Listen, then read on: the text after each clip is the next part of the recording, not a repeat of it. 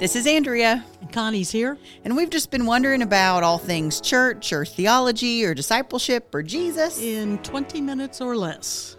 This This is Just Wondering. Wondering. Well, Connie, you're getting me excited. I don't know. Peter might have been my last pick And I think discipleship goes deeper than that. That Jesus could sign. Really? Like, I just rose from the dead and now, like, you're still on that. I thought we had moved past this by now. Today, we're just wondering about the disciples on the road to Emmaus. Please come wonder with us.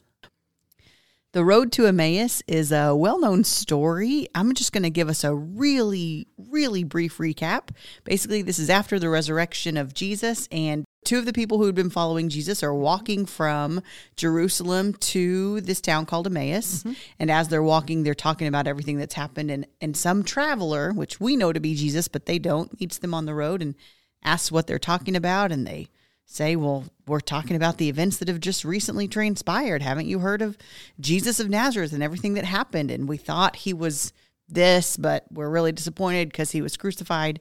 And then Jesus, who these guys again don't recognize, says, Don't you know what all the prophets have said? And he starts basically preaching to them about mm-hmm. everything that the prophets have said about who this Messiah was to prove that Jesus was the Messiah. They get to the town. It looks like Jesus is going to go on. The the other guys say, "No, no, no, come with us.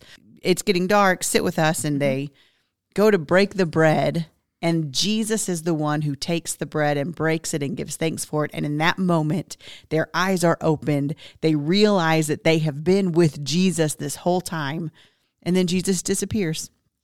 They run back to tell the disciples that they too have seen the risen Lord. That's our incredibly brief brief recap of this story that takes place in Luke 24. So Connie, what are your Good job. Good job. It causes a why question for me. Why is this story included in Scripture? I think to answer that, we- have to look at it a little more closely and see what is it that we learn from this story. So let's let's take the obvious, the first one.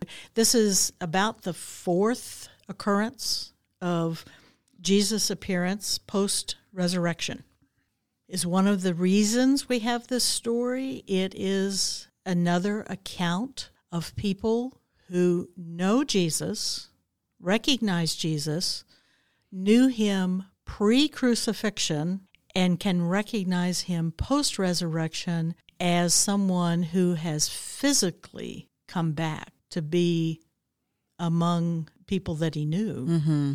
before the ascension.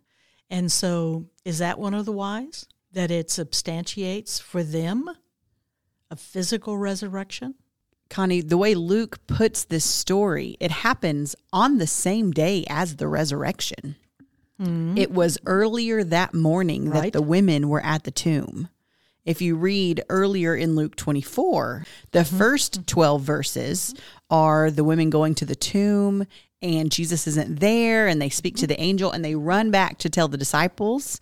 The disciples don't believe them except for our dear friend Peter. That's right. Loving Peter more I know, all the right? time. Yeah, he jumps up and runs to the tomb, mm-hmm. stoops and looks in, and he sees the grave clothes.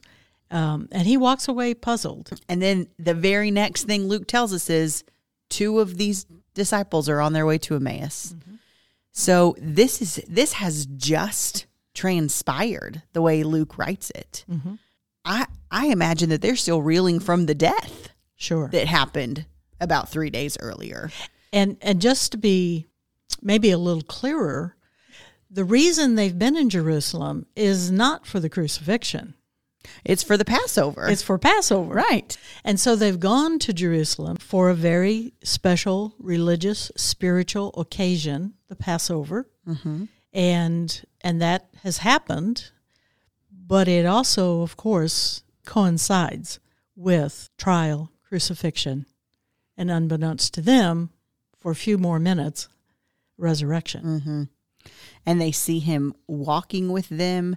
They know that he spoke to them. When they invite him in, they see him break the bread. Mm-hmm. This was an actual physical being mm-hmm. standing in front of them, getting dust on his feet, getting breadcrumbs on his hand. It wasn't just a vision or, uh, you know, kind of a spiritual moment. It was an actual embodied resurrected Christ.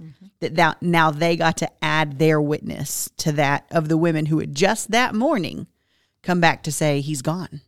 They told us he's alive. So one of the whys, I- I think, for me, as we talk about it, is because I subscribe theologically to a literal physical resurrection, a bodily resurrection. People who are far more learned than I uh, subscribe to that, though. Though it's though not all scholars do. We have to acknowledge that, Yeah. but I do, and so for me, it's reassuring because I read this as just that. They're giving witness to it having happened that way. Yeah.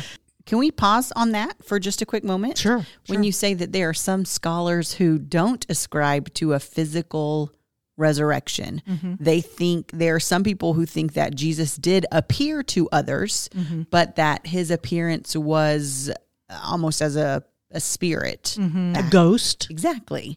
Um, so that the spirit of Jesus, so Jesus's body was still dead. Jesus, the man, still died. I think there are major implications depending on which one of these you believe. Some people, this might be completely new because we've never even considered not believing in a physical resurrection before. Mm-hmm. But especially in the education circles, like in seminary that you and I have both been to, when we talk about this, we hear some of these other theories. Mm-hmm. What are the implications, Connie, for Jesus being resurrected in bodily form, that his actual physical body was resurrected and brought back to life? He wasn't just an apparition. Yeah. For me, what it helps me live into is really this complete and ultimate victory over death that I read scripture and I read Jesus saying that he has. Mm-hmm. And and why that is important to me is then therefore sounds very biblical.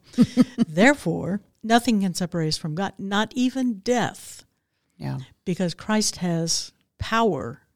Christ's resurrection, bod- bodily resurrection, indicates the the ex- just a fraction of the extent of power that God has, and I can trust in that. Mm-hmm. Then, mm-hmm. and so it helps me in my own faith in God and believing truly nothing can separate us. Yeah, absolutely. I would also add we see Jesus throughout the Gospels healing physical ailments. Mm-hmm. He seems to have this mm-hmm. power over the physical world. We see him calming seas, mm-hmm. calming storms and waves, walking on water, right? Clearly, the physical world, Jesus is not limited like we are. Right. Um, and I think that includes things about the body and the fact that Jesus' resurrection, that Jesus' victory includes victory over the body. Mm-hmm. Victory, maybe not over the body, but but maybe for the body. Hmm. Connie, I've been thinking a lot hmm. lately about what it means to be embodied, what it mm. means that we live out this faith, we live out our lives as Christians with our bodies. It's not just our minds, mm-hmm. it's not just our hearts, mm-hmm. it's with our hands and our feet and the way our feet, our feet, I have feet. and the way we travel and when we hug others and when we do things it's it's a physical reality as well as a spiritual one. Mm-hmm. And i am still very much in the process of pondering all that that entails. But there's hope to me in the fact that jesus' physical body was raised because that means our bodies also experience salvation mm-hmm. but somewhere along the way we've come to believe that the flesh is bad the body is bad and I think this has various implications that maybe can be another podcast. Yeah, because it's, I mean, it's certainly, there are schools of thought and, and certainly divisions within Christian tradition about the perceived division. I don't think there is one, mm-hmm. but the perceived division between the physical and spiritual. Right. So, why else could this story be included? Why for you? Well, there I have a few different answers to that question. One of them I feel like is because of what we read in the 12 verses before this. And maybe I'm just reading this as a woman, but it, it it's not lost on me that the women came back to testify and that the men did not believe them. Mm-hmm. And it was more than one woman. The Right. this chapter in Luke tells us it Right. was Joanna and Mary Magdalene and Mary the mother of James, mm-hmm. which I believe is Mary the mother of Jesus. James is Jesus's brother. Mm-hmm. And the other women who are unnamed. Yes. So it's several women. Even more than just those three. Right. Well, and think about it. What have they gone to the tomb to do? Right, to take care of his body. Right. And Mm-hmm. so it's going to be a multi person job. Yeah. Yeah. And so they've and they've all been willing to go Mm-hmm. because they all loved Jesus. Yeah. They loved this man. And yes, none of them are believed by anyone. Except maybe Peter. Yeah, We're not I'm not totally sure. He's thinking something's going on. Yes, he's at least questioned enough to go, okay, I got to go see this for myself. Mm-hmm. But he didn't automatically go, whoa, that's great. He's alive. Um, Can I quote you? yeah. So I love that these guys, after their encounter with Jesus and they realize who he was, they run back and they're like, y'all, the women were telling the truth. like, I just, I, I appreciate that kind of bookends of, of this story. Um, I, I've always questioned why couldn't they recognize him? Mm. when he when he appears to them on the road. Mm-hmm. Are they just so wrapped up in what they're talking about um that and they just can't understand? Are they just so maybe they're just so hopeless mm-hmm. because they say in those verses in Luke we had hoped mm-hmm. that he was going to be the one to redeem Israel. We had hoped. Sarah Bessey gave a great sermon about about this passage and talking about all the things that we had hoped especially in the midst of this pandemic. Mm. But I think one of the points that she made, I'm pretty sure I'm not making this up. Sometimes when we expected something so great, we had such high hopes and we find ourselves so disappointed on the other side. Sometimes we can't see clearly what God is doing, God is working. Maybe we can't always remember those promises that God has laid over us because we're so caught up in what we had hoped. Do you think Jesus looked the same to them? Do you think I mean what do you think about what I'm what I'm laying out here? Well, I'm thinking. I have a uh, I have a story. Ooh. I, I'm thinking about a, uh time I was in uh, Central America in a country, and we were walking up this gentle but a hill to the church that was at the top of the, of the hill where we were going to worship that Sunday morning, and um, and we're walking and chatting and visiting with each other as we walk up this hill, get to the crest of the hill, and see people who are coming from the other side of the hill uh, to the t- same church, and sort of don't look at them because I'm with my group of people that I know in Central America, yeah. and, and uh, so I don't really look around. I I just kind of keep talking, and and we get up to the top, and we get within a few feet of each other, and finally I hear someone say, "Connie," without a Spanish accent, and and at that point I I finally really look face to face with the group that has been climbing this little hill on the other side of it. And it's a pastor from Missouri and his wife. Oh my gosh. That just happened to be in the same random place in Central America on a hill on the same time that you were. Yes. yes. Now what are the chances? And so it was it was sort of this stages of recognition. Mm-hmm. I mean, first I had seen this group of people, really hadn't even looked at them as individuals, assumed there would be no way on God's green earth I would know anybody in that group, so really hadn't paid attention to them. Yeah. And and not until someone speaks my name do I really see them. Yeah. Was it like that for these disciples with Jesus? Right? They weren't I looking for. Jesus on that No, road. not at all. Not at all. But I mean, they spend a good bit of time with him, Yeah. walking and talking. I mean, Jesus goes through basically the whole uh, revelation of, of scripture. of Scripture, prophets to the Messiah, and so I don't know. Yeah. It's really curious, isn't Yeah. it? Really curious. I think there's also something fascinating about the fact that they recognize him in the act of what we Mm. call now communion, Yes. in the act of the breaking of the bread. Yeah. When I read this passage, I often get moist eyes because of all the things. And of course, the truth is they maybe they were in the room. I mean, we don't know who all was in the room to experience Passover Right. when Jesus leads it, basically. Right. Yeah, you're right. You're right. So were they in the room? Maybe they were at the back. Mm-hmm. Maybe I mean, but but they have seen him do this Mm-hmm. sometime, maybe really recently, for this Passover, and they recognize him by this act Yeah. that he does. So, Andrea, what's the message in that for us? What what is this?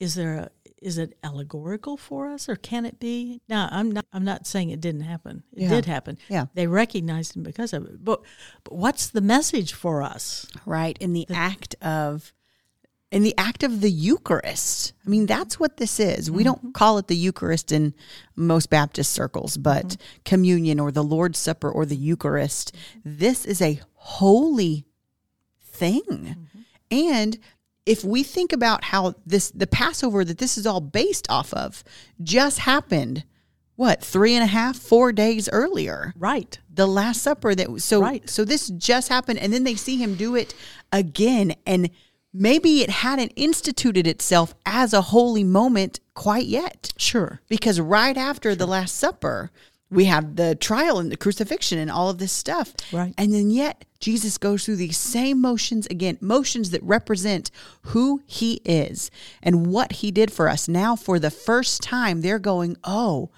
when jesus broke the bread that was like his broken body when Jesus gave it to us.